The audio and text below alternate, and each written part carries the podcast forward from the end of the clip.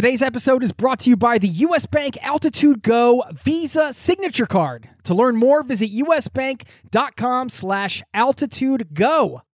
One of the challenges of traveling is managing your money. If you're tired of getting crushed by bank fees and exchange rates, you need to check out wise.com. I have been a customer for over 10 years. This is the easiest way to connect all of your finances internationally. It's been essential for me, first as a traveler, then later as a digital nomad and an expat living abroad, running a business from around the world. You get one account, which allows you to send, spend, and convert money internationally, all without hidden fees or exchange rate markups. You can join 16 million customers, learn how the Wise account can work for you by downloading the app or visiting wise.com slash travel. That's wise.com slash travel. Thank you to Wise for supporting today's show.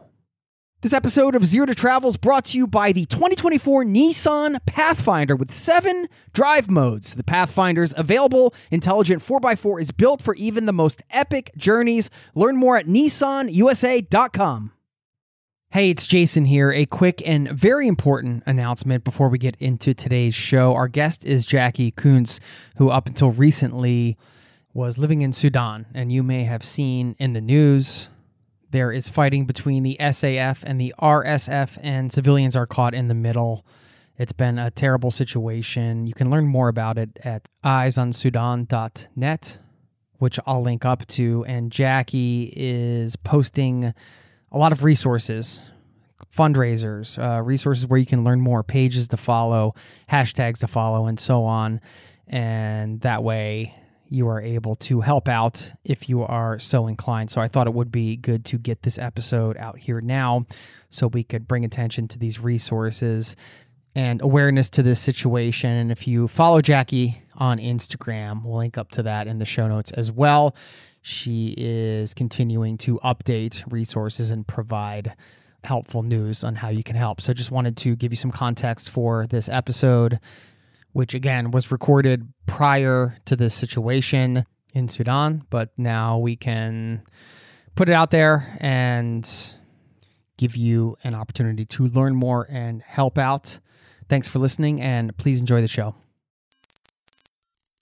So, and I realized too, like if if I stayed in that job, I could be happy probably forever, just comfortable enough. Like I made enough money where I could have the things I needed. And so it's kind of like, this is my chance. Do I leave or stay here forever? So I booked a ticket to Sudan, like any normal person would. I'd always wanted to be somewhere different or do something different, like reading books or watching movies as a kid and dreaming about these faraway places. So I was like, yeah, this is this is my chance at kind of living that kind of life. That is today's guest, Jacqui Kunz, who has certainly been living up to her own promise to live that kind of life. Jacqui was the first female traveler to travel independently through Afghanistan after the Taliban regained control of the country. You'll hear about her toughest, most upsetting moment during that trip, along with some other stories from the ground, like this one we were sitting in a cafe in Kabul having, I think it was like a Turkish style cafe and, you know, beautiful place, grass sitting. These Taliban guys come in. One's got a bazooka, just kind of flings it onto the table. And my travel companion freaked out. He's like, this is not okay. This is not okay. Jacqui also lives in Sudan as an expat. She has been living there for years. So we get to hear what daily life is like there and the reason behind why she chose Sudan as the place to live, which is a moment and a chance encounter that really changed the course of her life and caused her to leave her job and choose Sudan to live. So you hear how that all happened. And she's been hitchhiking through Iraq. So we get to hear some of her perspectives from her time there and a bit about the hilarious worldwide quest she is on. Hint, it involves tacos. All of that coming in the interview segment and much more. Plus, I want to give a shout out to a listener who reminded me that living a life of travel really comes down to this one word. And I'm going to share that and remind you of that word if you're curious.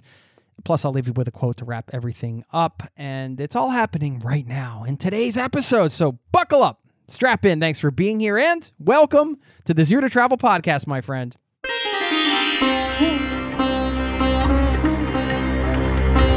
You're listening to the Zero to Travel podcast, where we explore exciting travel based work, lifestyle, and business opportunities, helping you to achieve your wildest travel dreams. And now, your host, world wanderer and travel junkie, Jason Moore. Hey there, it's Jason with ZeroToTravel.com. Welcome to the show, my friend. Thanks for hanging out, letting me bring a little travel into your ears today. This is the show to help you travel the world on your terms to fill your life with as much travel as you desire, no matter what your situation or experience. As you heard at the top, today's guest certainly filling her life with travel, and I was so excited to be able to meet her in person and to have her share her vast experience traveling in so many different places, almost 100 countries now. And you might be wondering, as I was, why is she going to some of the world's most dangerous places? What is the motivator behind that? You're going to hear her answer for that. And it's always a joy to get to hear about experiences from the ground in countries that I may never have a chance to visit. And out of that comes a lot of different interesting discussions and tangents. And I think you're really going to enjoy the conversation. So let's get into it now. Stick around on the back end if you'd like to hear that one word that can drive a life of travel. This is coming from an email I got from a listener, and it's just a reminder for me. I wanted to share it with you. Stick around for that. I'll also leave you with a quote to wrap things up. Thanks for being here. Thanks for listening. Thanks for being a part of this community. I did just want to say that your presence here is truly appreciated and thank you for joining me today. Now, please enjoy the conversation with Jacqui, and I'll see you on the other side, my friend.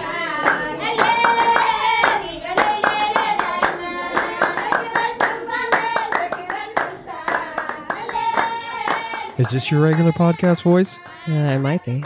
I don't know. I don't know. Yeah, I don't know. Call one nine hundred podcasts. Did you get that joke? Is that uh no? It's too old. That's an old. There used to be these nine hundred number. I've heard of these Okay, things. yeah, yes, yeah, yes. see. I, I'm not. I'm not that young. See, we're, Yeah, it's like when someone tells me about cassettes, and I'm like, yes, I remember these.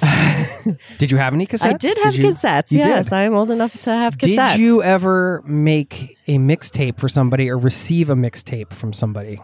Um, yes, and I used to record them all the time off the radio. So you know, you'd wait until like your favorite song came on and quickly have to push like play and record at the same time. Okay, Yes. now you're speaking my language. Yes, yes, I remember these days. because yes, well, I mean, not to date myself, but you are of a, a of. Would you say the generation below me?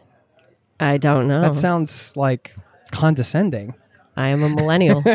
You're a millennial. a millennial. and all the problems we have caused. and I, I'm a Gen Xer, so I no, I hate. I talked about this on on the podcast before, just like these sweeping generalizations that people mm. make about generations. Yeah. It's like those damn millennials do this, that, or that, or Gen Xers are late. You know, it's like Well, we've destroyed the housing market because we buy so much avocado toast. I think that's that- the. I think that's what we're up to. according to BuzzFeed. yes, according to various BuzzFeed quizzes, actually. That's awesome. Well, I should say, Jacqui Kunz, welcome to the Zero to Travel podcast, my friends. Oh, thank you. Let's high five it. We're gonna have some fun. I didn't know you until two weeks ago. This I is true. We're in person. Yes. We should describe the scene. I'll let you describe the scene. I like to do that when I do in person interviews because I don't do them often, unfortunately. Well, you had me meet you in a bar at Yeah, uh, 11 well, a.m. We're not drinking. There's a coffee bar here. well, we are going out to lunch later. We'll talk about that. Okay, yeah, yeah. Um, yeah, no, we're in uh, we're in Oslo. I'm excited to chat with you because when our mutual friend Gunnar Garfors and friend of the show, you guys met recently, and you're here visiting, and you're visiting Norway from Sudan, where you mm-hmm. live. yes, yes. The best time of year, it seems, too. Yes. well, I mean, I have a ton of questions for you about life in Sudan and, and how you got there and everything. I'm wondering how you're finding Norway as a as a country. I mean, I don't know if you're counting how many countries you've been to or not, but I mean, you've been just to give people some context. You've been a lot of places. Yeah, I'm just shy of a 100 now. Yeah. Yeah. So, Norway, what are your thoughts, impressions? A A lot of rules. A lot of rules. A lot of rules, it seems. are you a rule breaker? Oh, well, I don't know. I'm not used to this like crosswalk thing. Like you have to cross like in certain areas of the street. I don't know. I'm used to just kind of wandering around and Yeah, but no, very cold. You mean it's organized? It's very okay. I guess that's another word for it. another way to phrase that. no, no, beautiful, beautiful place. Very Yeah. expensive. yeah. Yeah, mm-hmm. yeah. I'm noticing that. How long have you been here now? Uh, about a month. So it's actually it's my second time in Norway. That's quality time. Yeah, so it's it's taken a hit on my uh, bank account. yeah. Yeah. I mean, out of the other countries you visited and things like, I guess places you've been country wise, do you have you spent a month or more in a lot of places? Yeah, actually, in a few places. Um, I've spent a month in Eritrea. I've spent two months in Ethiopia, Saudi Arabia. I'm quite slow. Azerbaijan. Yeah. You know. You like to travel slow. Yes, yeah. I like to linger and see if I could live in the place, rent an Airbnb, pretend I'm a local. Isn't that the kind of the ultimate traveler fantasy? I feel that's one of the traveler fantasies that I think most travelers have is I wonder if I could live here. Mm-hmm. When you're walking through a place and you just mm-hmm. start asking yourself that question and then you really I think travelers tend to take that as a thought experiment gone too far, right? You're like, "No, really, like and and then you see you, you know, you have the rose tinted version of what it'd be like to live there and then you have to get past that to see what it'd actually be like to live there. Yeah, yeah. Yeah. But I mean, you find yourself having that fantasy in places. Yeah, quite often Yeah. actually. Yeah, I try to like find my local spot and I'm like, Yeah. yeah, this is where I'd hang out. Like the bartender would know my name. Right. and then you have to get the bartender to know your name. Yeah, I'm like, Yeah. hi, I'm Jacqui. Could you uh, call me by name from now on, please? Well, I mean, out of the places you've spent a lot of quality time, which places have you really enjoyed? I usually like everywhere um, that I go. Azerbaijan, for some reason, is a place that I routinely return to. Yeah. So I'm just kind of, if I'm looking for a place that's very familiar with no pressure to go and see everything, because I've already seen most of the big sites, I guess, Yeah. in the country. So I'll just go and hang out and Why? in cafes. Why? Why? Why there? Because it's weird. It's a very weird place. It's a strange crossroads of you can feel like the European vibe Yeah. to it, but at the same time, like it's still got that like conservative, like Islamic culture, and you can see kind of the influence from the East as Yeah. well into it. It's just a strange crossroad of places that you kind of don't find other Hmm. in other countries. So I really like it. yeah. So you like to linger in places that are Weird, weird or strange. probably. yeah. Is that that's a like a real tendency? Yeah, in your yeah. yeah. When I tell people, they're like, "Oh, what are your favorite countries?" I'm like, "Well, I really like Azerbaijan," and I get that look, like, "Why?" What attracts you to places that feel is strange the right word or just like very foreign in different ways compared to yeah, some it's the people usually too. That kind of depends, like how open the people are to sharing their culture and stuff with you. I think. Yeah. So, like, I find the Azeris to be very proud of their culture, but it's really strange. So if you go outside of Baku, so I've driven around like the south of the country, and it's a thing there just for men to hang out in the street at night in the dark. So you see it all over the south of the country, driving around, just a guy hanging out. I call them street men. So, Really? Yes. it's it's a thing. It's a thing. I have no explanation for it, Okay. but it's everywhere in the country. Yeah. So somehow they all got together and decided, like, if we have nothing to do, this is what we will be doing. yeah. And that's essentially loitering in the dark. Yes, yes. No street lights. it's cold out, and they're just hanging out in the street. so as a solo traveler, you're kind of like, eh, you know. Should, should I stop? yeah, well, it's good to know that that's a cultural thing and not just like, you know, somebody waiting to Pounce? Or, Yes. Well, uh, another thing I want to talk to you about today is you, you kind of did a talk about traveling safely through Afghanistan, right? At a recent conference. Mm-hmm. Yeah, I spoke at the Extraordinary Travel Festival um, in Armenia, Yerevan, um, in October. Why did you give that talk? Primarily because I was asked to. Okay, Um, yeah. yeah. So I, I went to Afghanistan in June. Um, so, and I was the first woman that traveled independently in the country since the Taliban takeover. Really? Uh, yes. So it's gotten a little bit of attention from that, and a lot of people reaching out to me asking for advice, how to do it, what my experience was. Um, so some of the organizers of the festival asked me if I would come and speak about it because I have gotten a lot of questions. So it seems Yeah. to be something that people were interested in. What were some of the key points from the from the talk that you wanted to kind of share with people? Don't do it. Really? Really? Um, yeah. So, um, as a woman, I found it quite difficult to travel around without a fixer or a guide because I didn't have that extra layer between me and the Taliban. And they do have certain feelings about women. So it wasn't really the easiest to go out on my own, manage getting through checkpoints. And I was traveling with a male friend of mine um, for most of it. Um, and he found it to be very, very stressful as well because they all saw him as responsible for me. And then at the same time, he was very nervous by the amount of weapons being pointed in his face, the amount of checkpoints we were stopped at. They would just dig through all of our stuff, take pictures of everything, question us, why are you here? But I think it's getting easier as time goes to travel in Afghanistan because they're getting used to seeing more and more. I want to say tourists, but it's a really a certain type of tourist that's that's traveling around Afghanistan right now, but more are going. So the Taliban are adjusting to Yeah. yeah, understanding that Well, people so are coming. what do you answer in those situations when they're like, "What do you? Why are you here? What are you doing here?" I'm an American tourist. It's my default. Anywhere in the world, if I'm doing something I should not be doing, Yeah. I'm like, oh, I'm an American tourist. And then most people react like, oh God, like, okay, another one of them. so, Maybe that's a little more common around, say, the Eiffel Tower. yes, yes, yeah, maybe, maybe to, uh, in the southern you know, part of Afghanistan. Yeah, it would usually take a few phone calls to find somebody that spoke English well enough so we could explain, like, oh, we're just travelers coming through. We wanted to see, like, the beauty of Afghanistan. Because usually we'd get a lot of confused looks. yeah, well, of course. Yeah, and mm-hmm. every single checkpoint wants a different kind of permit. We didn't have any permits. We didn't know how to get permits. Some of these permits I don't even think existed. So eventually they'd always let us through, but we'd show them our visas and our passports, and they have no idea what that even is. Like, what is this that you're showing us? Yeah. like it's a visa to your country. they're like, what is this? yeah, So I mean, because I mean, most of the Taliban that are manning these checkpoints, they're just guys from the village that have either joined up like post takeover or just kind of been hanging out for a lot of it. yeah. So. How many guns have you had pointed at your face over the years? Uh, I was in Sudan through the revolution and uh, two coups.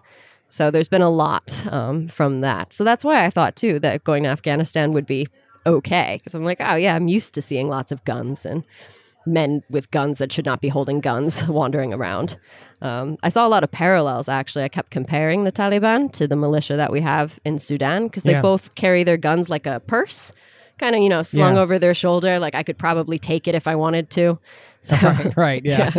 Very nonchalant. Yeah, yeah, Yeah. They kind of toss it on the table when they go into a cafe. Just you know, you throw your bazooka across the table. Really? A bazooka? Yeah. You've seen that? We were sitting in Holy- a cafe in Kabul having, I think it was like a Turkish style cafe and, you know, beautiful place, grass sitting. These Taliban guys come in. One's got a bazooka, just kind of flings it onto the table. And my travel companion freaked out. He's like, this is not okay. This is not okay. just like, it's, it was so surreal though, like Yeah. seeing these kinds of things Yeah. and stuff. And like, we could have just gone and taken that.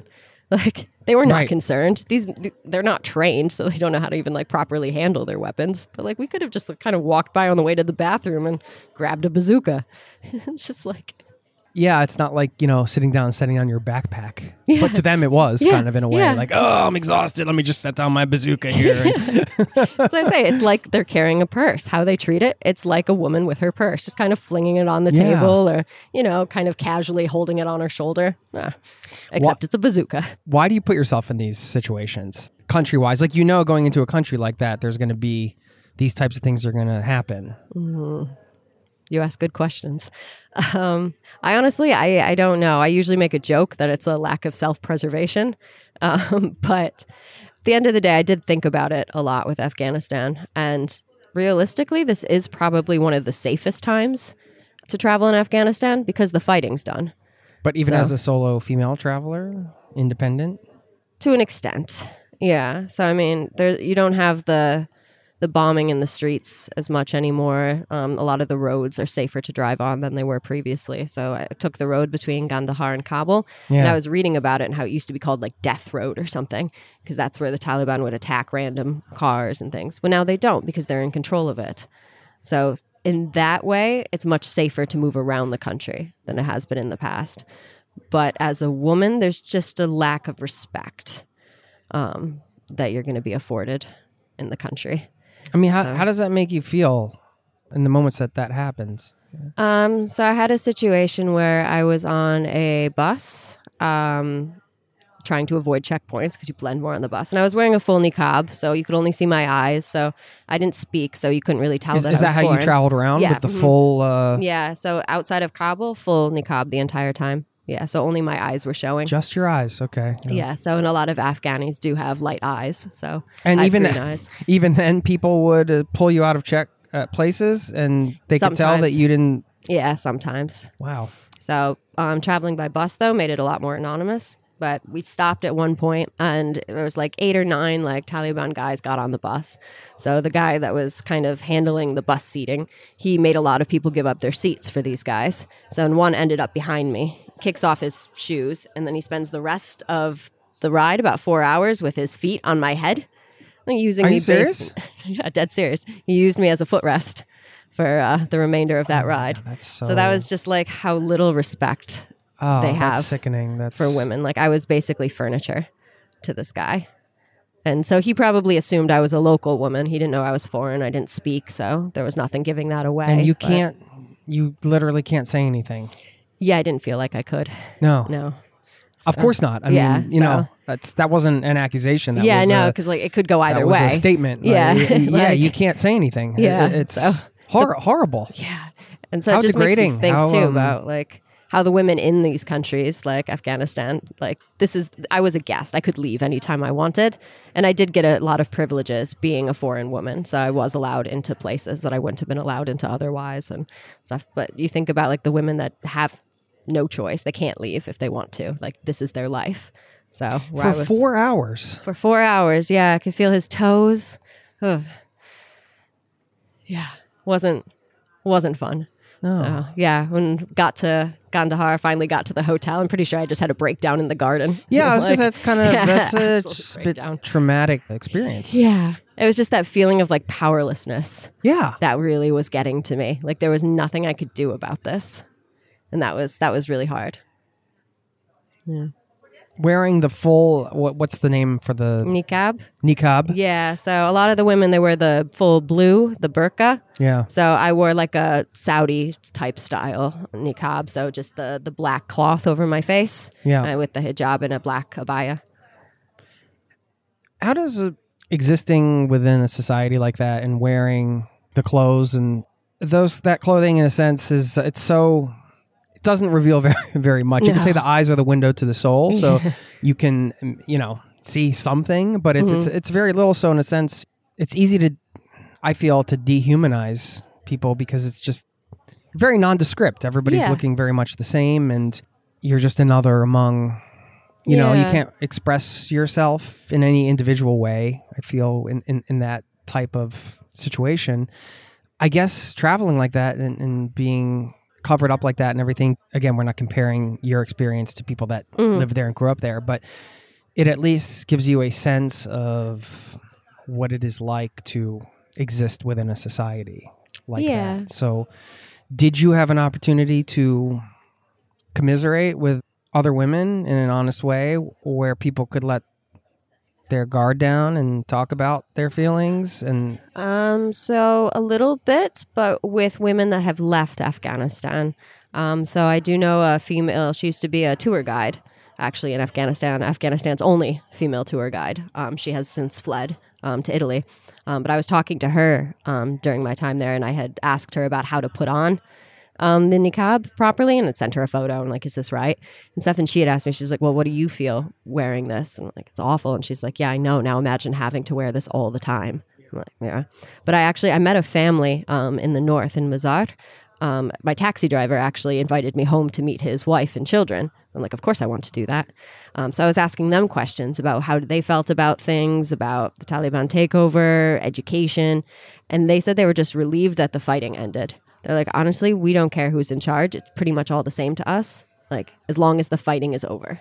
So that was an interesting perspective, I thought. Yeah. Because, yeah, I haven't heard that no before. well it makes a lot of sense Yeah. right So, just from like a basic daily life kind of uh, we get to wake up and there's not a war yeah, yeah. you know, that, that's like a pretty depressing baseline Yeah. to be at because the bad guys are in charge. right but you're still just happy that there's some level of Yeah. peace and stability because that country's been i mean it's just been stuff going on there for Yeah. decades it's, it's yeah, since way before my lifetime. yeah Yeah. when you get into a conversation like with the taxi driver's family or something, do you ever think about, or in any of these countries where you could essentially be thrown in jail for talking about something. Do you think about that? Um, sometimes. So not so much in Afghanistan because they don't really have a well like thought out spy network of like who's a who's talking about things and stuff. But in Sudan, But in how the do you know past- that? they're not that well organized. Yeah, but Sudan in the past we had a lot of issues with that. So, yeah, when I first moved there, um, they would have people that would come in and like monitor like classes um, of teachers and stuff to see what they were saying and different things like that. And I actually knew a guy. Um, he was a teacher, British teacher, and it was right after the apostasy trial had happened. So there was a woman that was charged with apostasy because she had married a Christian man. And since her father was Muslim, she was considered to be Muslim, even though she was raised Christian. And it's illegal then for a Muslim woman to marry a Christian man. So she was sentenced to death. And it became a huge international news, um, big thing. So a teacher I knew brought it up in one of his classes, just casually kind of said, like, something offhand about it, like, oh, in the apostasy trial, I hope like the Americans get her out or something like that. And then his passport ended up being seized a few days later. Everyone else within the same organization as him had their passports seized, went into review if they could stay in the country or not. So just because of that one comment. Oh my So god. Sudan used to have a really, really good network of people just telling the government what other people said. We'll get back to the interview in just a moment. This episode is brought to you by US Bank. Recently, I went out for tacos and it wasn't even Friday. Yes, we have Taco Friday in Norway, not Taco Tuesday. Well, more importantly, I could have earned rewards for every scrumptious bite of those chorizo soft shells. Introducing the US Bank Altitude Go Visa Signature Card. Earn four times points when you go out for dining or order takeout and restaurant delivery, including tacos. Plus, you can earn two times points when you shop for or order your groceries, two times points when you need to fill up or charge up at gas stations and EV charging stations. You're even rewarded with two times points just for your favorite streaming services. Go to usbank.com slash altitude go to learn more about how you can earn 20,000 bonus points worth $200 if you spend $1,000 in the first 90 days of opening your account. Win big with the US Bank Altitude Go Visa Signature Card. Visit usbank.com slash altitude go to apply. Limited time offer. The creditor and issuer of this card is U.S. Bank National Association, pursuant to a license from Visa USA Inc. Some restrictions may apply. This episode of Zero to Travel is presented by the 2024 Nissan Pathfinder. From muddy jungle paths and snowy trails to rolling sand dunes, the 2024 Nissan Pathfinder has the capability to take you to some of the most epic destinations on earth. We're excited to partner with Nissan because our listeners know we love to celebrate the joy of exploring the world and finding the best off the beaten path destinations to visit. And there's no better vehicle for that than the 2024 Nissan Pathfinder with seven drive modes. The Pathfinder's available intelligent 4x4 is built for even the most epic journeys, and it even has the best towing capacity in its class, up to 6,000 pounds. So you can bring the fun with you. But Nissan also knows that it's not just about where you go. In a Pathfinder, the real fun comes from getting there. And that's something we love celebrating here on the Zero to Travel podcast. We believe that life is about finding that joy within the journey itself. And that's why we're thrilled to partner with Nissan to celebrate adventurers everywhere. So thanks again to Nissan for sponsoring this episode of Zero to Travel and for the reminder to chase bigger, better, more exciting adventures and enjoy the ride along the way. Learn more at nissanusa.com. Now, back to the show. How long have you been living in Sudan? Yeah, drink some coffee. Yeah, yeah. I'm like, This is gotta, gotta get caffeinated for this conversation. I'm already, like I said, six or seven in. Yeah, I see you shaking over there. Yeah. I've been there for eight years now. It'll be eight years next month. Okay. Well, I mean, we did get to meet before a couple weeks ago, and I heard a little bit about the story about how you ended up there, which is pretty incredible. But uh, I was wondering if you could share a bit about how you chose Sudan as a place to move to, because I, I want people to hear this. Yeah. Oh, I have my bullshit story about how I was so interested in the culture and wanted to study Arabic. Um, but I had been about six months before that, I had been in an airport in Jordan and I had met some Sudanese women. And they were really friendly and really nice. And they were like, oh, you should come to Sudan. And I had studied a bit of Arabic at university. So I ended up talking to them because I wanted to practice. Um, and I was like, ah, Sudan, like I've seen your country in the news. I'm not going there. So, and then as time went on, I kind of had kept thinking about that because like I was home back in the States. I like to travel. I'm like, oh, okay, Sudan. And then I had a really bad day. So I had broken my job's iPad and gotten scolded for that. My time off had been denied. Um, and then I had gotten a speeding ticket on my way home from work. Where were you working at the time? I was managing a shoe store outside of New York City. Okay. yeah, different life. Yeah. very, very different life. Wow. Yes.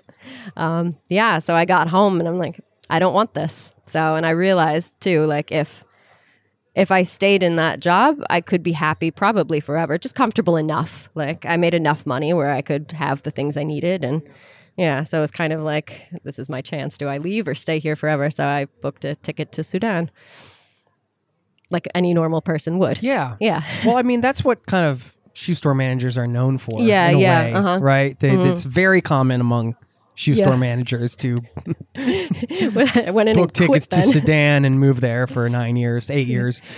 oh, and when I quit, like my district manager's face, she's like, Sudan? So- Where is that? she's like, what?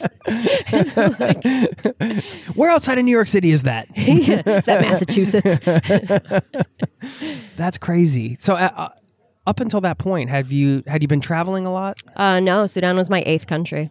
Really? Okay. Yeah, first country in Africa. It was my eighth overall. Well, hadn't really been many Eighth places. country Yeah, overall. had been and to what were Denmark. the other? Were the other countries just sort of typical tourist type? Not you know, not. Ty- I mean, I should say typical compared to Sudan, Afghanistan. Were they? Yeah. Yeah, yeah, I'd been to Canada and Mexico, of course. Okay, Yeah, yeah. and then Denmark, Yeah. um, Palestine, Israel, Jordan, and then Sudan. Why did you think that you needed to make such an extreme? Like, there's a lot of different things you could have done. You could have still quit your job and gotten a Uh-huh. new one. You could have quit your job and just taken a road trip across the U.S. I did that as well. Okay. Before I moved, I called it my goodbye tour. Yeah. But Where did you go there? uh, we drove from a friend of mine was moving to San Diego, and she wanted to bring her car, so we drove from New York City to San Diego. You know, hit up Vegas on the way, the Grand Canyon. Yeah, Of course. Yeah, a lot of the the hot spots. All the way. shenanigans? Yeah, no, Yeah. it was a lot of fun in a Mini Cooper though. Oh, okay. So she had her life packed into the back of this. So we're like pressed up against the dashboard in a Mini Cooper for two weeks. So that was, um, yeah, that was fun. Glad I did it. Unsure if I would volunteer to do that again. Yeah, well, I mean, that's going to prepare you for travel in a lot of these countries Yeah, where they yeah. put like you know eighty people on a bus designed for twenty. Yeah, and you have someone like, on your lap. Face is smashed on the glass. How did your family handle this? I guess here I'd also be looking for some advice for people who have to, let's say, break the travel news to people that in their lives that maybe aren't going to support it as much as they they would like to yeah. So I kind of didn't tell them until the day before. Yeah, that's a that's a strategy. Yeah. Yeah. Um, I did go and do it in person. So I, Yeah. yeah, took the train up to Utica, um, went to one of my sister's hockey matches. And then I was like, by the way, I have a flight to Sudan tomorrow. my dad's like, where's that? And then my mom cried and she's like, you don't have to do this. Yeah. I know. Like most mothers probably would. she just kept saying, she's like, you know, you don't have to. You don't have to. um, yeah. And then she didn't speak to me for, I think, six months. Because she was that. mad at you. Yes, yes. But now she's but fine with it. that's yes, she has reached a level of acceptance by now. Yeah. Yes. So I'm just putting myself in your shoes a bit. That's quite a lot to, Hmm. to take off to land in a, a totally new country that you're planning. Were you planning on visiting? Were you planning on trying to find a job? And I was thinking of maybe staying for about a year. So I had budgeted Okay. it out where I could stay for But, a but year. why? I mean, you don't even know if you were going to like it. I Why have did you? literally no idea because I was a 23 year old with no plan. yeah. So, Okay. Yeah. yeah. Was it just like, hey, I'm just going to go have an experience, whatever it is, type of attitude? Yeah, or was kind it just of. I'd always wanted to be somewhere different or do something different, like reading books or watching movies as a kid and dreaming about these faraway places. you I mean in like- your soul? Yeah, so I was like, yeah, this is this is my chance at kind of living that kind of life, and Yeah. so okay. yeah, so in yeah. my head, I was like, I'll give it a year, see what happens. Um, maybe travel around the area a little bit, and yeah, we'll see. When So you get there, and what had what happens? Your family's not talking to you because they're pissed. yes, You're in Sudan. What was the first? What were the first few days like? I loved it. You did? just immediately. Uh, Yeah. the people are so friendly. I mean, connected with it. Felt like home right away. Really? Yeah. So Wow. I just fell in love with it. So Yeah. yeah. Now now You it's mean home. the culture? Uh, Yeah, the people, the culture, the way of life. It's very laid back. It's more of an emphasis on family and friendships over working yourself to death, which is a huge difference from the U.S. Yes. Yeah. So, Yeah. I mean, even if an acquaintance of mine was sick and needed something, I could tell my boss, sorry, I'm not coming today. Like, my neighbor's sister's friend is sick and I have to go over there. And my boss would be like, yeah, okay, you take care of that. Yeah. No questions asked. No questions because Yeah. it's, it's related that's to what matters. relationships. Yeah, because people matter relationships get priority. Yeah, and that's really, really nice. Yeah. So, and it's just kind of a laid back, sleepy culture Mm-hmm. overall. So, I mean, you sit around, you have coffee, you chat, and yeah. Like we're doing. yeah, Yeah. yeah, basically, yeah. So everyone's in the street making podcasts. Oh yeah, I'm sure. Yeah, right next to bars. Was the intention to get work there or just travel around the first year? Um, so yeah, I did. I ended up working. Um, I did some like private English classes when I first uh, moved there, and I actually got really lucky that I had met some of the right people, and they were starting a curriculum development project um, between the World Bank and the government. So they were writing the science, um, Arabic, and English curriculums for the country. And they needed someone that spoke English that could say, like, oh, this is an authentic way of using this grammar. So I got hired um, to do that pretty quickly. So, and I'm still in the similar role. So I've just kind of moved up within organizations over the years as I've got more qualified. And And how far into your f- trip there did that whole thing um, start? so I moved there in January. That was September. So about eight, nine months in. okay, so you were traveling around a bit, Yeah. meeting people. Yeah. So traveled around the country. I went to Eritrea for a month. Okay, Yeah. yeah, And then back to Sudan and yeah, just hanging out in the in the market. yeah. So interesting. Oh, it's a great place. Absolutely fantastic country. Well, like you said, uh, you mentioned earlier that it's it's in the news. You know, oh, I've heard about your Mm-hmm. country in the news. I think was the words you said.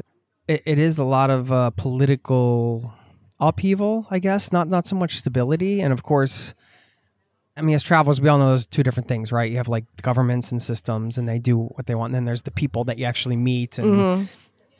You know, the oftentimes the struggles for power and the th- things that are happening at Yeah. different levels, not how it is among just everyday people, Mm-hmm. right?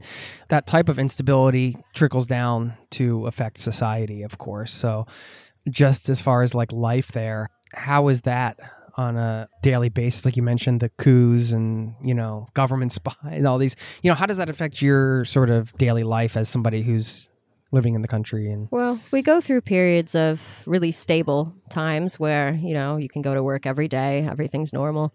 Um, but we had the coup last year on October 25th. Um, and since then, things have been very unstable. So there's usually protests two to three times a week where the city kind of shuts down. A lot of roadblocks, the bridges close. Um, they, the military closes the bridges with, um, they close the bridges with like shipping containers overnight yeah, so people can't get between cities so we have issues like that um, so work is kind of inconsistent um, we're not allowed to officially recognize the current government so that kind of makes working with the government a little bit difficult yeah. at the moment as well Right. Oh, yeah yeah, because your job is to mediate. yes in a way. yeah so Hmm. but if you can't recognize them how do you work with them Right. Um, the beginning of this year was quite bad. So, a lot of shooting in the streets. There's been a lot of protesters that have died in the last year since the coup. Um, young, very young protesters, which is very unfortunate. Where do you fit yourself into all this in society? You just kind of Well, I live kind of in the middle of where all of the, the Where do you protests are. So, then? I live right next to where the presidential palace is in what city? downtown in Khartoum. Okay. Yeah, so very, very close to where the protests are always heading. So I keep a, a mattress at home to kind of push up against the wall in case like the shooting starts. You don't want it to come in through the window. Don't want my cat to get shot or anything like that. So that's a yeah, that's a fun thing. Um, um, so I don't get involved in the protests in any way. I stand out too much, so it would be kind of it would make less safe, I think, for protesters because they just have this thing about guests and foreigners where they want to protect you, they Okay. want to take care of you, look after you. Yeah. So I don't want anybody to be focused more on me than Yeah. they would be on themselves and put themselves in danger. Yeah, that makes Um, sense. Yeah, so I don't take part in the protests like that. So I think my way is mas- mostly monetary with being involved in that regard. But back when we had the sit in, there was a massive sit in in 2019 that ended um, the 30 year dictatorship. So we used to go down there every single night. It was like a street festival, like art, music, face painting, food. It was incredible. So I was very involved in that. Um, back during the primary revolution in 2019. Wasn't Sudan under Sharia law? Yes. And what, what did that mean for you? Um, so there's a lot of exceptions for Christians, um, but it is a dry country. So we do have no alcohol. Um, and you do have to dress fairly conservatively. But being foreign, a lot of times they'll say a foreign woman is an honorary man. So I can get away with wearing pants, going to places that women wouldn't normally be able to, like going and smoking shisha, things like that, that were illegal for a Sudanese woman to do. Really? Mm-hmm. And does that impact your relationships with this your Sudanese female friends there? It's very difficult to have female friends unless they're from more elite families and they have more freedom because most don't go out very often. So they're at home at night. They can't be out late. They need somebody to go with them between cities. So some of Because that's quite difficult. because yeah, of the laws. because of Do they the have law to and the a culture. certain? a little bit. So you're seeing less and less of it now. So you see more women in trousers and with their hair uncovered, but most are still quite conservative because most grew up under Sharia law. So they're just very, very used to it. Um, so it's one of it's strange because the younger generation tends to be more conservative than the older generation because they remember back when there were bars all over the city and before Sharia and they could drink alcohol and and the young generation has grown up with the influence from the Gulf. So the Wahhabi movement from the Gulf. So you see a lot of the younger women wearing like niqabs and fully covered, where the older women were more traditional clothes. Really? Okay. And what do you are you wearing? Just your regular uh, clothes? yeah, I just wear loose loose linen usually, because I Okay. mean it's hot. So, Yeah, right. Yeah, so just pants and a long sleeve button down shirt. Yeah. Sorry, I'm going to pull up uh, because I was looking up on some information on Sudan before we were going to chat here, and I read that this is according to Wikipedia. 88% of women in Sudan have undergone female genital mutilation. Yes. Mhm. 88%. That number is actually down. Um, it- when I moved there, it was like ninety three percent. Now that means you passed 10 women, and nine of them essentially have had this. Yes. As a woman, how do you? How does that? It's interesting because it's not widely spoken about. So I've asked close female friends about it before, um, and they'll they're kind of they don't seem to have strong opinions about it. So they're like, "Oh yeah, my mom didn't want to do that," or something, or "Oh yeah, we are, of course." And I'm like, oh. um, but there are there are some movements um, that are getting some steam against um, FGM and raising awareness about the negative health impact that that can have on a woman, um, either just from gi- when she gives birth or just living. And Yeah. yeah, because I mean it's it's terrible. Um, yeah, so it's really prevalent in the Darfur region of the country, and that's where they're having a really hard time spreading information about it. But there are some really really good initiatives that have been started up Yeah. against it. Yeah. I mean, this is part of the society that you live in, have lived in for almost a decade. This experience, thinking about shoe store Jacqui, and you sitting here with me right now, how have these experiences, traveling and living in some of these places, changed your your outlook? I think it's humbled me a lot. Um, I also I notice sometimes I don't really relate to my friends from home in the same way anymore. So when they'll complain about some problem they're having or something that's going on, and I'm just kind of like, okay, well, like I just push the mattress up against my wall so my cat doesn't get shot. So I don't know. So there is kind of a disconnect now that I feel with a lot of people. Um, I've thought about it too a lot recently about why I'm staying there. And I've talked about this with some Sudanese friends. And we think that there's a form of like collective trauma that we have from the revolution um, and from the coups and just being there um, through massacres and seeing people getting shot and stuff. Um, so, where we don't talk about it, but we all understand it. And we all have that similar experience. So there's some kind of comfort or healing in that. Where I notice when I'm outside of Sudan and I bring it up and I say like, "Oh, well, um, that was the morning of the massacre," and people kind of give me a like, "All right, what is she talking about?" type look. Um, so I find that sometimes a little bit difficult to like relate to people outside of Sudan. I think I'm Sudanese at this point. Yeah. Yeah. Are you a much so. citizen? Is Um, going through the process right now. really? Yes. Okay. So I have applied for citizenship. So it's some kind of feeling of unity in a way, or I guess this shared experience. You've been there long enough where you've had shared experiences within the culture that are traumatic. So therefore, you're you're more connected. Probably, you know, I'm thinking about somebody who's an expat in.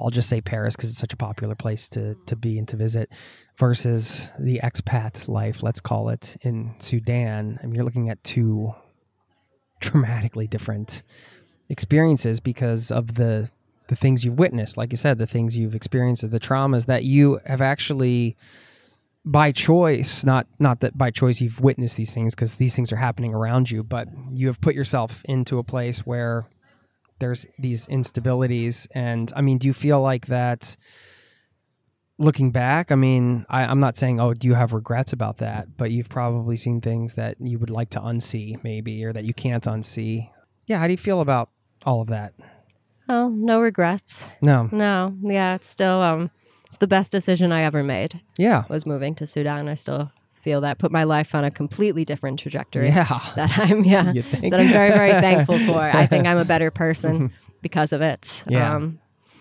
yeah. I mean, I've grown a lot in it as well. I mean, obviously, it would be nice if some of these things over the last years hadn't happened, but at the same time, there's like, you grow from it, and it makes you stronger. Um, and these things would have happened whether I were there or not. So yes absolutely yeah, so I don't know, thinking about the the daily life of some people, a lot of people in the world out there, you know.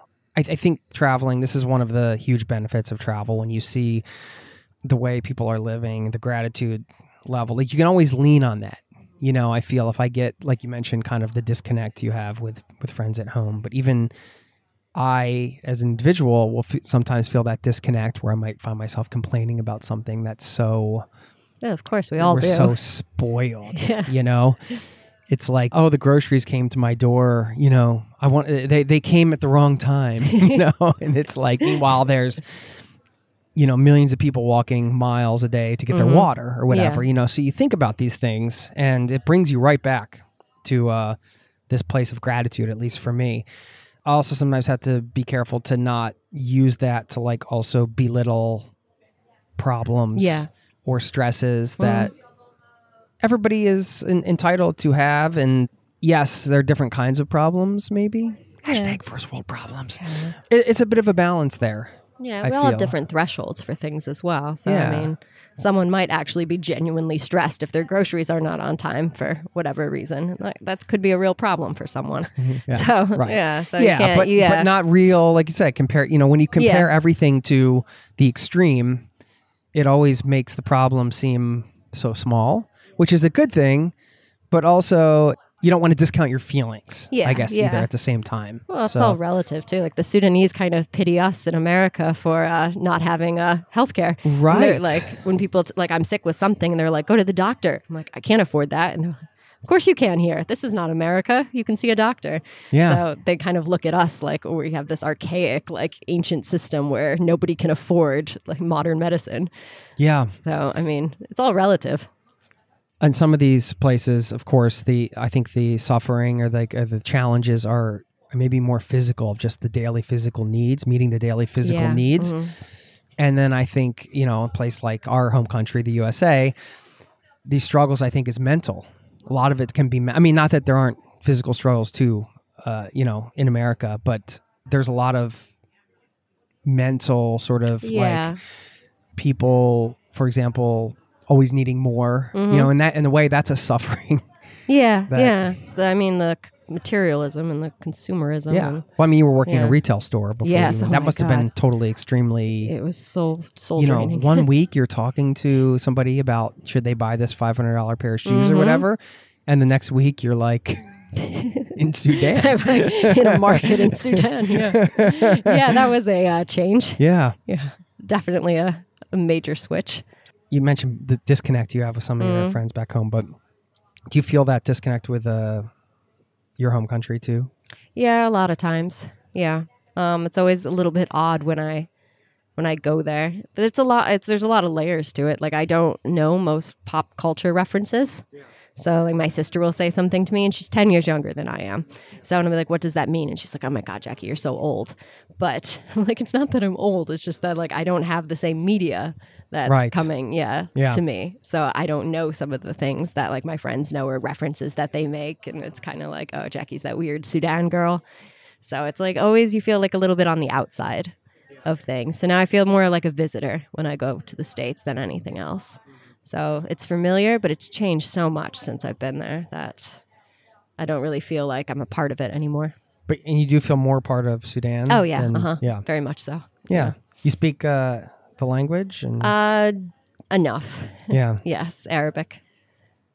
Can you share uh, like a nice uh, expression that that you like in Arabic, and then tell us what it Expression that I means? You have something like that? Um, we have some funny things that we say there. Um, there's a common word that you hear people say. It's masura.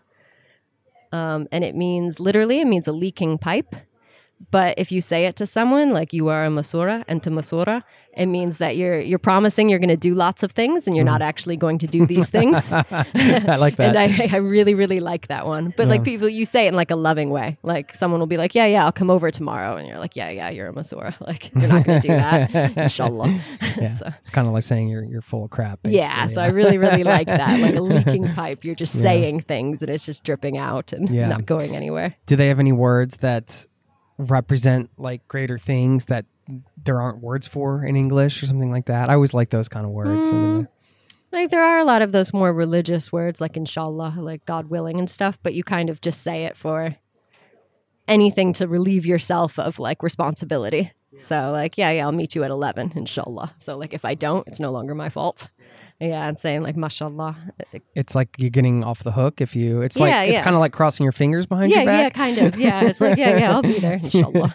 yeah, basically, yes, it is the religious equivalent of crossing your fingers.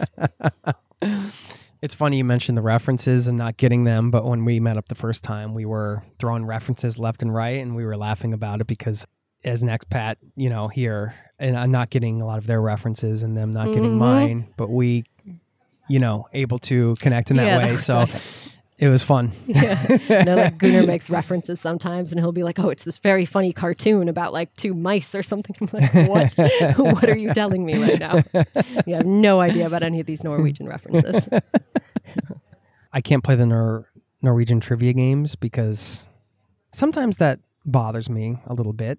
Like not having the cultural background to totally fit in to all of the conversations. Yeah, of I course. guess, you know? It's a- you have that sense where you don't entirely belong. It's the life of an expat. Yeah, yeah, I know. In this is something I feel a lot in Sudan. Like, Yeah, it. no, no matter how long I've been there, like Yeah. you look at me and I clearly I'm not from there. Right. So there's always this kind of little bit uh, like of me not belonging. Yeah. So my I mean- friends forget, but like people I meet on the street, they're like, "Oh, welcome to Sudan." And I'm like, "Yeah, okay." Thank you very much. Can you show me around? yeah. First day here. Yeah, does that wear on you ever at all? Uh, sometimes, yeah, yeah. okay. Sometimes it really does. Yeah. Um, at the same time, like I know that because I look foreign, I do get extra privileges, um, and I am treated a certain way. But sometimes it is really draining to have the same conversation every single day. Like, oh, welcome to Sudan. I'm like, oh, I live here, and they're like, oh, really? What do you do? Have you tried the ful yet? Like, have you eaten this food yet? I'm like, well, yes, every single day for the last eight yeah, years. Yeah, yeah. well, what is the food? Um, it's mostly beans, Yeah. a lot of stewed beans. Um, and different grains, things like that. So And you're a vegetarian, so that's perfect. Yeah, it's Probably perfect. Yeah, cook 'cause meat's awesome expensive, so- Vegetarian food. Yeah, no, it's pretty good for vegetarians. There are Yeah. a lot of lentils. So actually like really nutritious vegetarian options. Yeah. Are us expats kind of outsider weirdos sometimes? Maybe in Mm-hmm. Yeah. a way. Maybe maybe a little bit. I mean, that is why I kind of like to connect with other people living abroad in some ways. Well, I don't know. I just wonder where you, you studied Arabic in uh, college? Did you say? Yeah, I studied Okay. it for a year, so I learned so to read you, and you write. were attracted to that culture or that language for what? Uh, even back then, Mm. before you traveled. Yeah, a bit. So um, I did my bachelor's in political science. So going through that kind of Arabic felt like the the natural thing to study within Yeah. that context. And I did my bachelor's focused on the Arab-Israeli conflict. So what I really wanted to do was work within Palestine. Um, but now that's obviously shifted gears a little bit towards Mm, yeah. Sudan. Yeah. Do you think that some of these things are just part of our innate personalities or that feeling of sort of like wanting to have a different kind of life? Yeah, I think so. Um, my friends like do talk about how I've been saying stuff like this for years, like since I was middle school, elementary school. And my friends are like, "Well, you always had these ideas about adventures, but now they're just on a larger scale." So yeah, so I think yeah, to an extent, because my sisters aren't like this, so they don't feel that need to roam. They're very settled. Um, yeah, my sister has kids; she's very happy. Mm, doesn't really. She wants to go to Paris, maybe, or something like that, but she doesn't like no weekend trip to Afghanistan on the No. books for her. yeah. So I think to an extent, yeah, it's just something about us. I don't know. You're trying to do the every country thing, or you're going to, I guess. Uh, time? slowly. So Yeah. that's not really the ultimate goal. So I'd like to see everywhere, um, but I'm not really ticking places off. So I'd rather spend my money on things I really want to do or see rather than collect a lot of capital cities. Yeah. What do you think about the the every country? Do I call it a niche? Yeah, it's um, a cult. We actually like to refer to it the, the travel cult. yeah. Well, our mutual Um, friend Gunnar, he's been on the show and he's been to every country in the world twice. Yes, yes. I could call it maybe a scene. It's a bit of a scene. Yeah, the every I mean, country it's a, scene. It's a very competitive I didn't realize. world as well. yeah. What What's up with that? I have no idea. Literally no idea. So I mean, you get these people that are like trying to go to every country in six months or something to be the fastest, and I, I I'm, a, I Yeah. don't have answers. No. No, I uh, moderate a Facebook group for country counters. Um, it's called Every Passport Stamp. So, and it's a group of about 16,000 country counters. And we get questions in the group. So it's me and I think six others that moderate the group. Um, we get questions, though, that are like, I landed in Aruba yesterday for 10 minutes. Can I tick off the Netherlands? And stuff. And I'm just like, what is this world? Uh, it's uh, definitely very, very interesting. I mean, as somebody who likes to spend a month or two in a place at Mm-hmm. least, and you've been living somewhere for nine, eight or nine years. I keep Eight forgetting it. years. Eight years. Yeah. It's a different scenes, different style of travel, I guess. I also uh, realize I do have the privilege of time. So my job is very flexible. I can work remotely where not everybody has that. So some of these people that want to go everywhere, they maybe only can spend a day because they have a full time job or a family they can't be away from. So I do realize it's a privilege that I have to travel slowly that a lot of other people don't actually have. So there is that element um, involved as well. But some of it's ridiculous. so, Yeah, some of it rubs me the wrong way. yeah. I would say, Yeah. There are. Uh, especially I think now as a society have become much more aware of the impact of Yeah. travel and mhm. emissions and all, all of this stuff. I'm not saying, listen, I look back on my travels, like, uh, you know, I have contributed my own share of Yeah, uh, yeah. Well, CO2 have. to the environment, but Mm. trying to go around for six months as fast as you can. Are you really experiencing? Yeah. So, are you experiencing anything? And imagine too. It's like, the travel version of TikTok. yes, yes. God. And imagine like having the privilege to go anywhere or everywhere in the world, and just ticking things off one at a time, and not actually like taking the time to appreciate that you have this ability. Because so many people don't for either like personal reasons, for monetary reasons, passport privilege. There's so many like things that we have as travelers that a lot of people don't have. So I think it's important to appreciate that. Like, Yeah. A- And then some of it, I think, is just my own personal opinion. There is some, in some parts of that scene, there's quite a bit of ego oh, involved. Oh, yeah. Which I don't love. It like harkens back to like the, you know, Westerners wanting to conquer the world kind of mentality. there's like an ownership feeling of countries that I see with like some of these people that have been everywhere and have like an internet following and stuff. And it's like they feel like they own the world.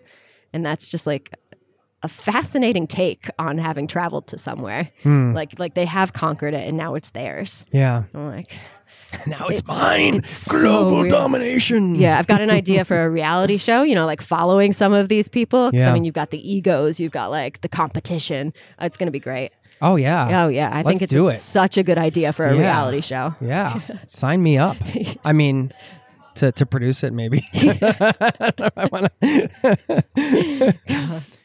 we'll get back to the interview in just a moment.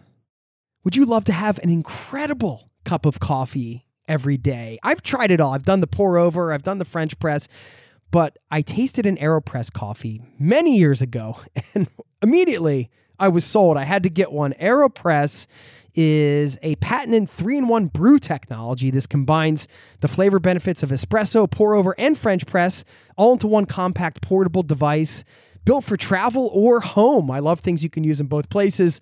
This device has over 55,000 five star reviews in over 60 countries.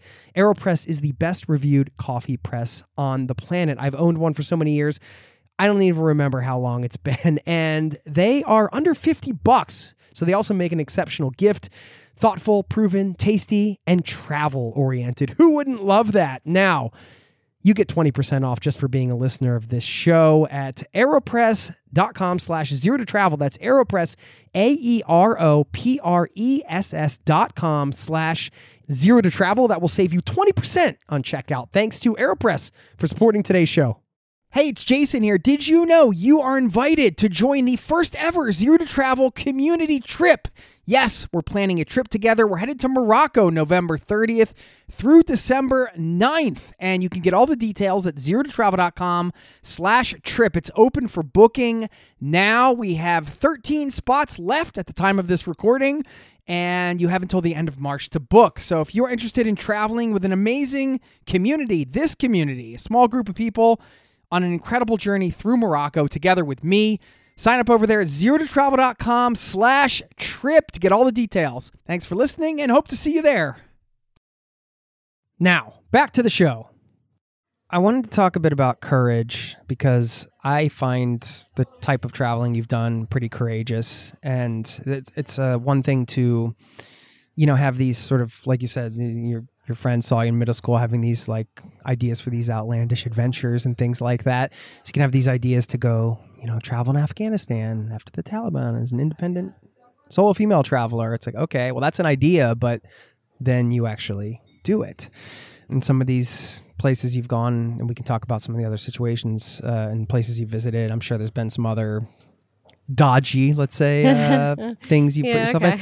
I'm gonna call it courageous. Some people might call it stupidity. It Yes, depends on okay, uh, you know your mother might say Yeah. that. She thinks I'm insane. Uh, you're like, what is she thinking? It takes some courage to go from that those some concepts like these big ideas or big thoughts around travel or really anything to uh, then actually getting out and doing it.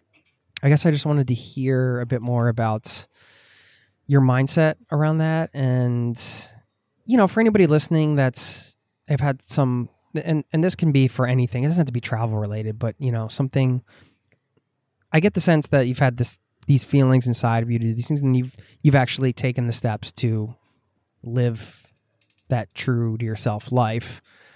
But it's not always easy to to do that. And for anybody listening that has some things that they're their soul's calling them to do let's say finding the courage to kind of like take those steps go on a new path. Yeah i just wanted to hear um, Yeah, well, I think that. it's important to remember that there isn't just one way to live. So, I mean, like, I remember growing up and we were kind of really fed that you finish high school, you go to university, Oh, yeah. you graduate. we were then fed you, that like Yeah, then you get the job, you get the spouse, then you start having children, you have the house. what you do Yeah, and like that was that was the linear path that everyone was hoping for. That is how you measured success. Were you on track? Married by 30, yeah, house by 35, yeah. So that kind of thing. And I think it's important to remember that it you don't have to live that way. And I, when I left the US, a lot of my friends would say things like I was being irresponsible um, or like this isn't the way to live and things like that. And I think it's just important to remember you don't have to follow that path that everybody else is. Like it's okay to want to live differently. And traveling, you do see that there are other ways to live, and maybe one of those fits you better. And that's okay. And you don't have to just quit your job like I did. Um, that maybe wasn't the best way to go about it. Um, but you can work towards having something else or having a different life as well, like make a plan for it. Even if it's just moving to a new city. So, I mean, it doesn't have to be as extreme. If you're unhappy in your job, start looking for another one. Uh, move to a new city, meet new people, anything like that. Um, with like the solo travel thing, I do I get called intrepid a lot, so I do like to point out that there is a lot of safety afforded to me as a traveler in some of these places that the local population within them does not have. So I'm going and spending maybe two weeks seeing someone else's life, usually from the outside, because I mean, you can only be that involved um, spending two weeks in a place where this is their everyday life. So are they intrepid for living this life every single day? They don't have the choice to leave, where I do. So I do like to point out that what I'm often like praised for is ev- someone else's everyday reality. So I don't always like the the intrepid label. I really appreciate that you said that. yeah. like hear stories of like, oh, this traveler took a bus across like the DRC, but like, don't Congolese do that every single day? And uh, do we applaud them for doing it, or yeah. yeah. post about them on the internet? That's just their reality, so, right? Yeah, yeah. I like the advice too on that. You know, I think it's easy to see that oh, you quit your job and you do this as the solution. Like like you said, you can make a plan. You don't necessarily have to quit your job. But I think one of one of the challenges to uh, living, um, let's call it an unconventional life, and and stepping outside of the the definition of success that you were brought up to believe, whatever that is for you. Like you just laid it out for for us as we share. You know, in the Northeast, sounds like we had a very common sort of let's call it a life path. Yeah, that was ske- sort of fence. sketched out, yeah. and you would then I, I didn't get so much pressure that I was going to be expected to be on it, but that's just it, it. It was what it was. I didn't even realize that there were alternatives until I started waking up to the idea that there were alternatives. But part of accepting that unconventional life, I did end up leading by our you know success standards. I'm using air quotes that we were brought up on was accepting that for myself too, in terms of my identity, if you want to call it that, your self identity, to say, hey, it's if I'm not this, no matter whatever but anybody thinks of me, parents, friends, family, whatever, I'm still going to just accept that this is who I am and this is the way I want to live. So like there's also a level of self acceptance I think that has to take place. Did you experience that at all? Or was this just the yeah. I noticed just how much happier I was um, when I moved. Um, immediately, everything I felt healthier. Um, I was making time for myself. Mm. So I think I immediately kind of felt like this was who I actually was. And I had been living this other life um, before that that wasn't really meant for me or mine. Mm. I guess no, I like noticed like immediately I was healthier, I was sleeping better, like I wasn't having stress dreams anymore. Like everything was better just wow. like overnight. So, Whoa. Yeah, it's much much happier. So and yeah, still happy now. Yeah. I'm happy for you. Oh, thank you. Um, can you share some other stories from some other places? mm. All right. I, I, mean, I could put a, a framework around yeah, this. give me a framework. Uh, I, I don't know. Let's see. A place that surprised and delighted you? Um, Iraq, actually. I was really, really surprised by Iraq. So I uh, did a, another impulsive drunk ticket buying. Uh, bought a flight to Baghdad earlier this year. Um, with I the thought there were no bars in Sudan. Yeah, well, we, we find our ways. yeah. Some some moonshine that I'm slowly poisoning my body with. Moonshine? Moonshine, really? yes. Uh, yeah, Sudanese so, moonshine? Well, it's actually made by the Filipinos. Okay. They run a cockfight on Thursday nights oh. on the outskirts of Khartoum. Um, and you can get anything there. That's what they tell me. I go for the moonshine. Really? Yes. You go to a cockfight? Yes. For moonshine. Uh-huh. no, there's a sentence your 23 year old self working in the shoe store probably never would have thought that you would say. You put know, these words Like, together. Oh, you guys want to go down to the cockfight and get some moonshine? Moonshine? Yeah, Yeah. sure, of course. That's what we do on Thursday nights. Of course. Yeah, and then we go to the Nigerian disco. Of course you It's do. a great time. Khartoum is Sounds lit. like a I'm great telling time. you. Now I want to come for a visit because that sounds like a, oh yeah, a damn no. good night. No, yeah, I'll take you out. you will probably forget, but yeah, no. So booked a very impulsive flight to uh, Baghdad with the intention of staying. I was thinking like five or six days. Yeah. Absolutely fell in love with Iraq. The people are just incredible, so friendly, so nice. Mm-hmm. Um, so I spent uh, two weeks hitchhiking around the country.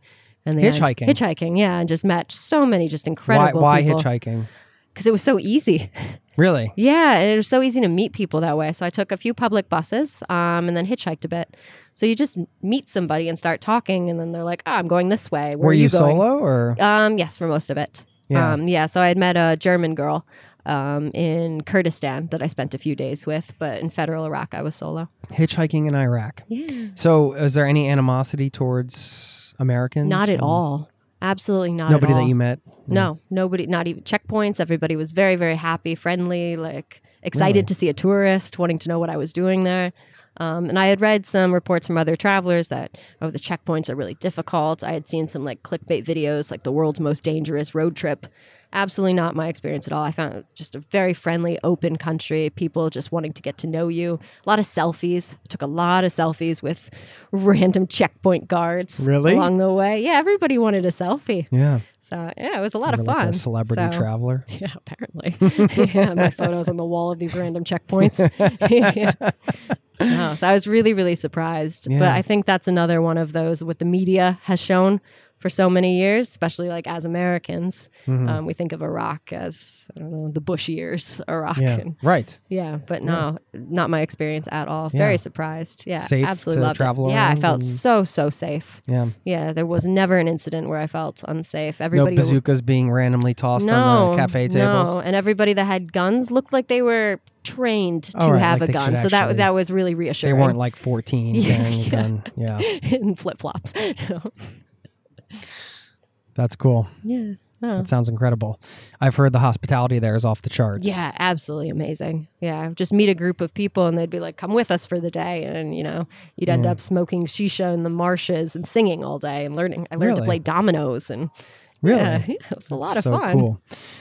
How do you uh, assess whether it's cool to go off with somebody like that?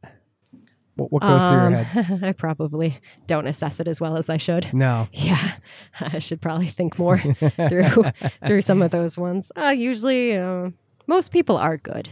So I mean, there have been a few dicey situations over the years in travel, but of course that does happen as a Yeah. solo female. What's your Um, best advice for uh, safety?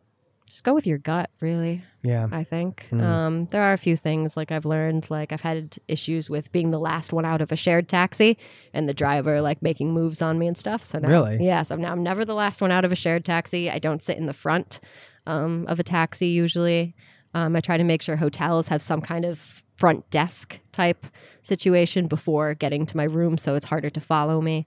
So Yeah. just some basic things like that. Okay. Yeah, just Yeah. being aware. Hmm. Yeah, and kind of zigzag my way home to see if anyone's following. Do you consider yourself a risk taker? Um, well, I've never really thought about it, but I guess, I guess I have taken some risks. Um, not intentionally, but I guess that does Yeah. happen. It's kind of a side effect of. Is this two different things? What people see and what they interpret as you, and what you feel. Yeah, no, I don't feel like I take a lot of risks, but I guess I do. Like looking at things On paper, Yeah, like, I guess you could say that. Yeah. Um, yeah, I never do anything that feels outside of my abilities, though. So Yeah. I've never really done something that feels like, all right, I'm going to die doing this type Oh, thing. what's something that uh, scares you? I'm afraid of mummies. Like coming alive? And yeah, yeah, I don't like that. Yeah, that's that's my yeah, biggest fear. I'm also afraid of flying. So like, I are you really? I'm terrified of flying. Okay. Yeah, I don't think you could ever get me to go in like a seaplane or like something like that. I don't think you could ever. So, but you fly, you do fly to these destinations when I you do? have to. Yeah. What do you do? How do you get through? Uh, I spend a lot of time traveling by land. um, which people think I'm like doing for fun, and I'm just trying to avoid the plane. Yeah. but um, I can I can handle it, but I really really prefer not to what fly. don't you like, or what? What is it that is it like a claustrophobic? It just feels feeling, or is it unnatural. just- Why yeah. am I in a tin box flying through the sky? I Right. should not be there. Yeah, Yeah, this does not Don't. feel like I should be there. just don't. Yeah, Yeah, it's just gonna fall out of the sky. No, yeah, No, don't want that. yeah. That's interesting. Hate that. Yeah, Yeah, that's like Gunnar and I had to take the boat back and forth to Denmark. Like, I'm not flying. it is enjoyable to travel overland. Yeah, and you see a lot as Yeah. well. So you kind of it's interesting to see like the cultures change. Like I just came um I started in Sharm el Sheikh and I looped up to Cairo and then down through Egypt to Sudan. It was really interesting, kind of just watching how the culture slowly changed um, from like the more Egyptian traditional culture to the Nubians to my more familiar culture. That was really interesting to see the slow progression of it. Uh, so, I mean, there are benefits to traveling by land. It's slower, but no, it's nice. What do you miss about America? Bagels. Yeah, Yeah. right away, Yeah, bam, bagels. bagels. I love bagels. Um, Bagels we with have no cheese. bagels in Sudan. The everything you an everything bagel. I am an everything bagel. Yeah, always. Because I'm an everything Everything. Yeah. No, most definitely everything. I do Yeah. not like plain bagels. Like if that's what there is, Yeah, yeah. Okay. You gotta go. I, I'll do an egg bagel. I'll do an egg or an onion. know, I like an yeah. onion bagel. But the everything bagel's got got it all. it's got everything. It's got everything. It's Exactly. delicious. yeah. Still looking for a good bagel here though in Norway. So Mm, yeah. Well, if you find one, let me know. Anything else you miss about the U.S. Is, all, is it all going to be food related? yeah, it's all going to be. I can start listing. Yeah, Yeah, yeah, Say please. tacos. Please, just start Taco throwing a few Bell, out. Yeah. Bagels. Well, let's talk about Taco Bell for Oh, a minute yeah, okay. and our plans after this, um, because this is a this is was hilarious and I think awesome that uh, you know you kind of talked about the all these people trying to set records in every country and stuff and how ridiculous they are, but you have your own little ridiculous I do, I do, don't yes, you? yes. You're going after. It's Yeah. time to confess. Huh, so I'm going to go to every country with a Taco Bell Yeah. and eat Taco Bell in that country. I will be the first and only, and waiting for Taco Bell to start sponsoring me. Yeah. So if anybody listening works for Taco Bell, Yeah. let us know. No, I think that this is hilarious because I'm a, I'm a Taco Bell fan, and uh, As you should be. No, this this podcast is not sponsored by Taco Bell, but if they want to sponsor it, they can. Oh, no, we don't have Taco Bell in Norway, but we do have Los Tacos. Yes. and we're going to go over there after this. Very and try excited. Los Tacos. Apparently, has the cheapest beer in Norway this too. is what I hear. yeah, sorry, it's not Filipino moonshine. Uh, you know, but, I'll take uh, what I can get though. I don't know if it pairs well with uh, street tacos, you know, Filipino moonshine. But I got the sense when we were when I first heard about this that maybe you were like secretly trying to do this uh, record ironically to kind of like Oh no, I'm dead satirically serious. Poke fun at the other records, but in actuality, you actually love Taco Bell. Oh yeah, I do. Yeah, yeah, yeah, I, I've yeah. been to. Um, I it's time to confess. 18 countries now and had Taco Bell. so I do actually plan trips sometimes where I can hit up as many Taco Bells as possible. Yes. Yeah, so this has actually influenced my, my, my travel style. Uh, so I mean, Taco Bell's brought you some interesting destinations that you never would have visited before. huh? Um, the Taco Bell quest. Yeah, well, a little bit. Yeah. Flew down to Cyprus last year on a impulse to hit up the Taco Bell. yeah, just just for Well, I mean, I saw some other stuff Of while I course, was yeah, there, I but in between having some Taco Bell. Yeah. Also, uh, my first trip to Kuwait was solely for the purpose of Taco Bell. It was Now- the closest. it was the closest Taco Bell to Sudan. Oh yeah, you were just there. Yeah, so weren't we you? just were yeah, back you went to Taco Bell. Not this time because um, I don't think Gunnar's a fan of uh, Taco Bell. Okay, Doesn't yeah. fit in with the ten course meal thing. No, no, No. I'm sure we could turn that into a ten course Yeah. meal, all for under ten dollars. It's it's so funny to think about. All right, so when you go to to like Cyprus, let's say, Mm-hmm. and you're going to go to Taco Bell. Are you secretly like, you know, like, yeah, all these things to see, but like, let's just do Let's the Taco Bell go to the thing. Taco for, like, Bell. That is that Yeah, like the yeah. 1st Mm-hmm. thing. You're like, Yeah. I'm heading to the Taco Bell. I travel with this girl a bit. Um, her name is Tess, and we always meet in a country that has a Taco Bell, and we meet at the Taco Bell. Oh, Yes. So whenever we travel together, we find a Taco Bell that's like halfway between like I took the boat to Finland and she flew in, and so we found the one that was like halfway between both. And we're That's like, we'll meet at the. Taco Bell. I just think that's awesome. It must be somewhat surreal when you guys actually meet. Like when you walk into a restaurant and you're at Taco Bell in Finland. It's like, well, here we are again. Mm-hmm. Here we another are. Taco Yeah, Bell yeah. somewhere. Yet again. Oh, and we always do like a a review, a live reaction review video for the for the like the crunch wrap or something. oh yeah, okay. We're just we're just being idiots, but it's very funny. By the way, yeah, I mean, if people want have questions for you, if they want to get in touch, we can link to yours, like Instagram. Yeah, yeah. So yeah, I answer questions on Instagram and I post about travel. Where's your uh, what's your handle? Uh, it's my name, so J A C Q and then K U N Z, Jack Kunz. That's it. Yeah. Cool. We'll link to that. Where do you see things going in the next like three to five years? Do you think like that? Uh, not usually. No. No, because I have no idea. Yeah. Um, someone is pressuring a move to Oslo in the next uh, few months. Is so, that right? It's not me. Yeah, yeah. Well, mm. someone that will not be named. Well, hey, listen, we would welcome you with open arms here. yeah. You yeah, know, we, well, you'd make a great addition yeah. to, to Norway. All Yeah. right. Oh, I'm not sure how I'll do with this weather. Uh, maybe I should see it in the summer months first. Summer will sell you. Yeah. Yeah. Okay. Mm-hmm. I was here in April, and I thought that was quite cold. So Yeah. Mm. Yeah, it's still pretty cold, I guess. well, I mean, you figured out the wool thing and the layers Yes, thing, so yeah, you're all good. You got to do you. yeah. Yeah, so you're not sure. Yeah. Um, it's looking like it's going to go that Really? way. Yeah. Okay. splitting time, probably. Interesting. Yeah. But you still want to become a Sudanese citizen. Yeah, of course. Yeah. Yeah. How do you feel about that? not Which being in? Sudan full time. Um, Even if it's not here, like just yeah, how does that make you? I'm not feel? really sure. Um, so I think it'll take some time for it to sink in a little bit. So I will be back in January. Um, so this is kind of a nice test run of yeah. yeah being here for a couple months and then Yeah. going home and being able to compare and contrast and stuff. Yeah, because I really haven't thought about moving out of Sudan ever. No. So this is kind of the first time that idea's in my head. So yeah, we'll see. It's hard to um, settle into a new country. Yeah, especially one that's very, very different. Yeah. Yeah, so I think this is as different as it possibly can be. Right. In what Yeah. ways? Uh, a lot of development. Yeah. Um, yeah, you have electricity, Yeah. you have snow. Yeah. yeah. and people.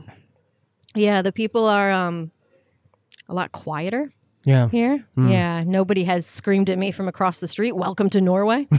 so, which I was really expecting. Do you want me to do that If uh, you when we could, get outside if on the way to. Los Tacos? I'll just start Norway. yelling at you. yeah, because that's what really makes me feel at home in Right. a place. Yeah, Yes, the random yeah. strangers screaming across the way. yeah, yeah. Yeah, so yeah, I haven't had that yet, unfortunately. yeah, so still waiting for that one.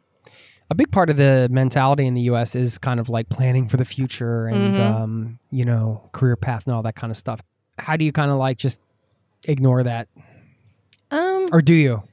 Uh, to an extent. So yeah, so I do. I really do like my career, and I'd Yeah. like to stay in my field. And I've been working on various qualifications too over the last period, just to progress in it more. Yeah. Um, and trying to expand my CV a bit. So yeah, I do have a bit of career, like progression mentality stuff Mm-hmm. um, going on. But yeah, you never know. And maybe sometime, maybe I'll find something better that I'd prefer to do. You never know. So Yeah, don't want to get stuck in one thing. yeah. Uh, a couple more destination questions. Okay. and then we'll get on to the tacos. I know you mentioned you want a framework for these, so I'll try to think of one off the top of my head here. How about a place that I'm not going to do your the your favorite thing because that's just stupid and unfair. How The can you have answer is Sudan? No, but you can't. but I, it's it's hard to you know. First place that comes to mind that is another city, town, or country that feels like home in a way. Um, well, Let's my father actually lives in the Dominican Republic, Okay. so I usually call that my second home. Okay. So, Yeah. Mm-hmm. A place that, if you have the chance, everybody, you wish everybody could see. Sudan. Yeah. Yeah, or any really Middle Eastern um, country, especially some of the ones that have kind of a negative media portrayal. So I think it's important to actually go and see like how the people live and how friendly they are and how welcoming of country it actually is. Yeah. Mm-hmm. For people that would not take the step to do what you've done in terms of travel, like maybe going to uh, Afghanistan, you know, or things like that, what would you say would be some of the? I'll use air quotes because this is very subjective, of course. But some of the let's you've, you've, you're well traveled, so let's call it some of the easier Middle Eastern countries to visit that you could say, hey, this is as easy as traveling in Europe. Just come here and experience Jordan. this. Yeah, Yeah. Jordan would be a good one. Yeah. Yeah. I think my father often calls it uh, Middle East for beginners. Yeah. Yeah, so because it's very safe, you have some really nice tourist attractions, um, Mm. but you still get that authentic culture that some of the cities in the Gulf are kind of lacking. Yeah. Yeah, Yeah. yeah. What are some other places you've been that you just are near and dear to your heart? I like most places actually that I go to. Is that a Um, is that a mindset? Um, a little bit, yeah, I guess. What is that mindset?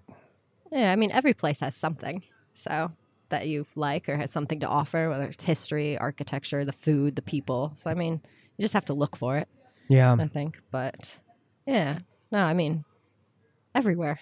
People should try to go as many places as they can. And there's regions of the world I'm still missing, so I haven't been to anywhere in the Pacific yet. So Do you uh do you research a lot before you go or do you are you more of a no, No. no, just kind of show up and Yeah. See what N- like- happens. I mean, well some of these places you must look into the not really. No. No, I make some like really wild spreadsheets that just have like it's mostly me rambling to myself Yeah. on them. Like, do I want to go to this place? Maybe text this person. just nonsense. yeah. yeah. So I kind of base things off of that. Um, but there's no real plan. Do you journal or write or anything No. like that? What do you like to do? Travel. no, um, no, not much of a writer or anything like that. Um, so I, I like photography Yeah. Mm-hmm. lot. Yeah. So I do take photos and stuff when I'm traveling, um, and a lot in Sudan as well. So Yeah. yeah. Cool. It's really fun uh, getting to chat with you. Yeah, this has been nice. Do you want to leave leave us with some uh, any words here? I don't Words know. of wisdom. Words like- of wisdom. Yeah, I've got some uh, life quote that I live by. Yeah, some life quote that you live by. Maybe your favorite Taco Bell dish. No. Mm, yeah, I know. Yeah. Go and uh, stock up on bean burritos. If everybody wants to learn more about you, they can.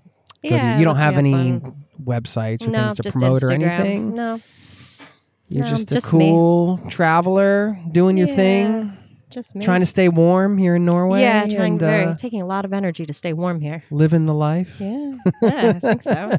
Cafes and lots of eating. Yes. I look forward to staying in touch. We're going to go get some lunch now. And thanks for your time today. If you have uh, some questions for Jacqui, you can hit her up. It sounds like we'll get the chance to do a part two at some Okay. point Oh, because yeah? if you're going to be here, maybe we can field some uh, questions and do a part two. Okay. Yeah, I would be happy to. That'd be really fun. And um, hear more about some of the destiny. Maybe, maybe a list. We might be due for a, a, a, a a good old fashioned listicle Okay, okay, episode. I don't okay. know. I've been into those lately. So, anyway, thank you. Yeah, thank you and for having me. um, thanks for listening.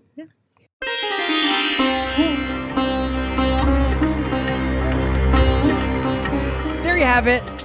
That was my conversation with Jacqui. What an amazing woman. And I can't wait to meet up with her again. I am sure she has a million and one other stories to share. And we'll have to do it over tacos. The Taco Bell quest. I love the Taco Bell quest. I mean, what a unique uh, kind of pursuit to have on the side. It's a bit of like a travel side hustle, right? If she's trying to go to every country in the world, uh, you could say that her side hustle as she's traveling is visiting these Taco Bells, which is kind of funny and cool. Anyway, we did end up going to have tacos and had a great time. And uh, look forward to seeing her when she is back in town. Now, I'm going to share a shout out to a listener in a moment.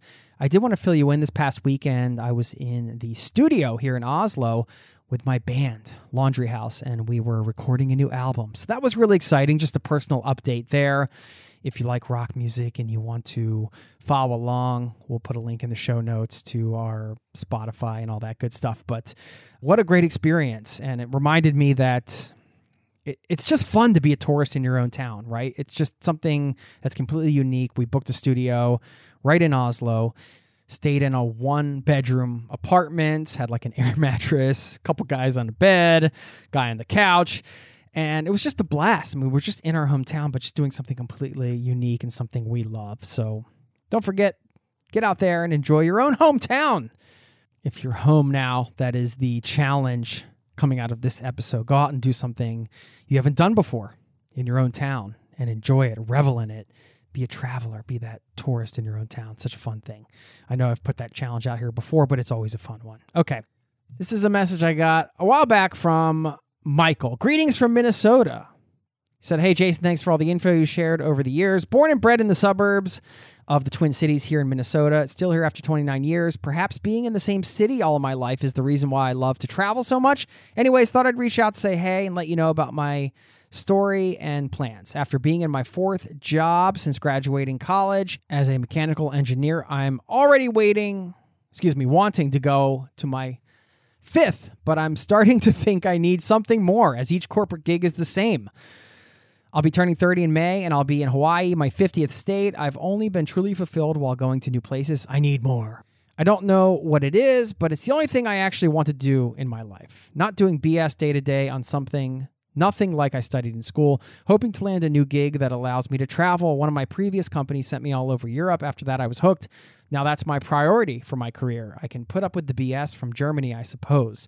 I will find the peace my inner self is needing, hopefully sooner than later. He shares his travel to do list Japan, Patagonia, Italy, Egypt, Australia, Antarctica, and so much more. And says if he comes to Oslo, let's grab a beer. Yes, I am down, Michael. Thank you so much for the email and congratulations on your 50th state. And the thing I wanted to highlight here is that priority. He said, Now that's my priority for my career. He's prioritizing travel. And that's the one word that can really help you live a life of travel. Prioritize. Prioritize travel. Prioritize it. I guess that's two words. Prioritize it. But you get the idea. Make it a priority. And that might sound silly and simple on the surface, but I'm telling you, every time I've prioritized travel in my life. I have filled my life up with travel. That's really the thing that allowed me to keep doing it because it was the number one thing that I built my life around. So, even if you have a career that you enjoy and you love, or that you're on some kind of track you don't want to get off, you can do what Michael's doing, where he's saying, okay, well, I have this career, but I can prioritize travel within my career. So there's always some way to put it at the top of the priority list. So you might be listening and travel is already on your priority list at the very top. Well, cool. Keep on rocking on. But if you're listening and you're like, you know what? This is sort of subtly, slowly shifted to like number two or three or 10 on this list. And I don't know why, because I love travel. Maybe I should bump this back up to the top. Now is your opportunity to take a little time to reflect, take a moment, and just mentally, you can close your eyes and do this. Just like mentally look at your priority list and just like, whoop, just kind of shoot, slide that travel all the way up to the top there. Big highlights in pink or yellow or whatever, stars and hearts and unicorns around it. All good. It's right there at the top. You see it now. I know you visually see it. There you go. Now make your decisions based on that. It's that simple. All right. I'm going to let you go. I'll leave you with this quote. Michael mentioned trying to find some peace with his inner self. And I wanted to leave you with this quote from the Dalai Lama to wrap things up. Quote, "We can never obtain peace in the outer world until we make peace with ourselves." There you go. Thanks for listening. Have a wonderful rest of your day, evening, night, whatever it is for you. And I look forward to seeing you next week. Peace and love to you and yours. Cheers. Thanks so much. This podcast has been brought to you by ZeroToTravel.com. Ideas and advice to make your travel dreams a reality.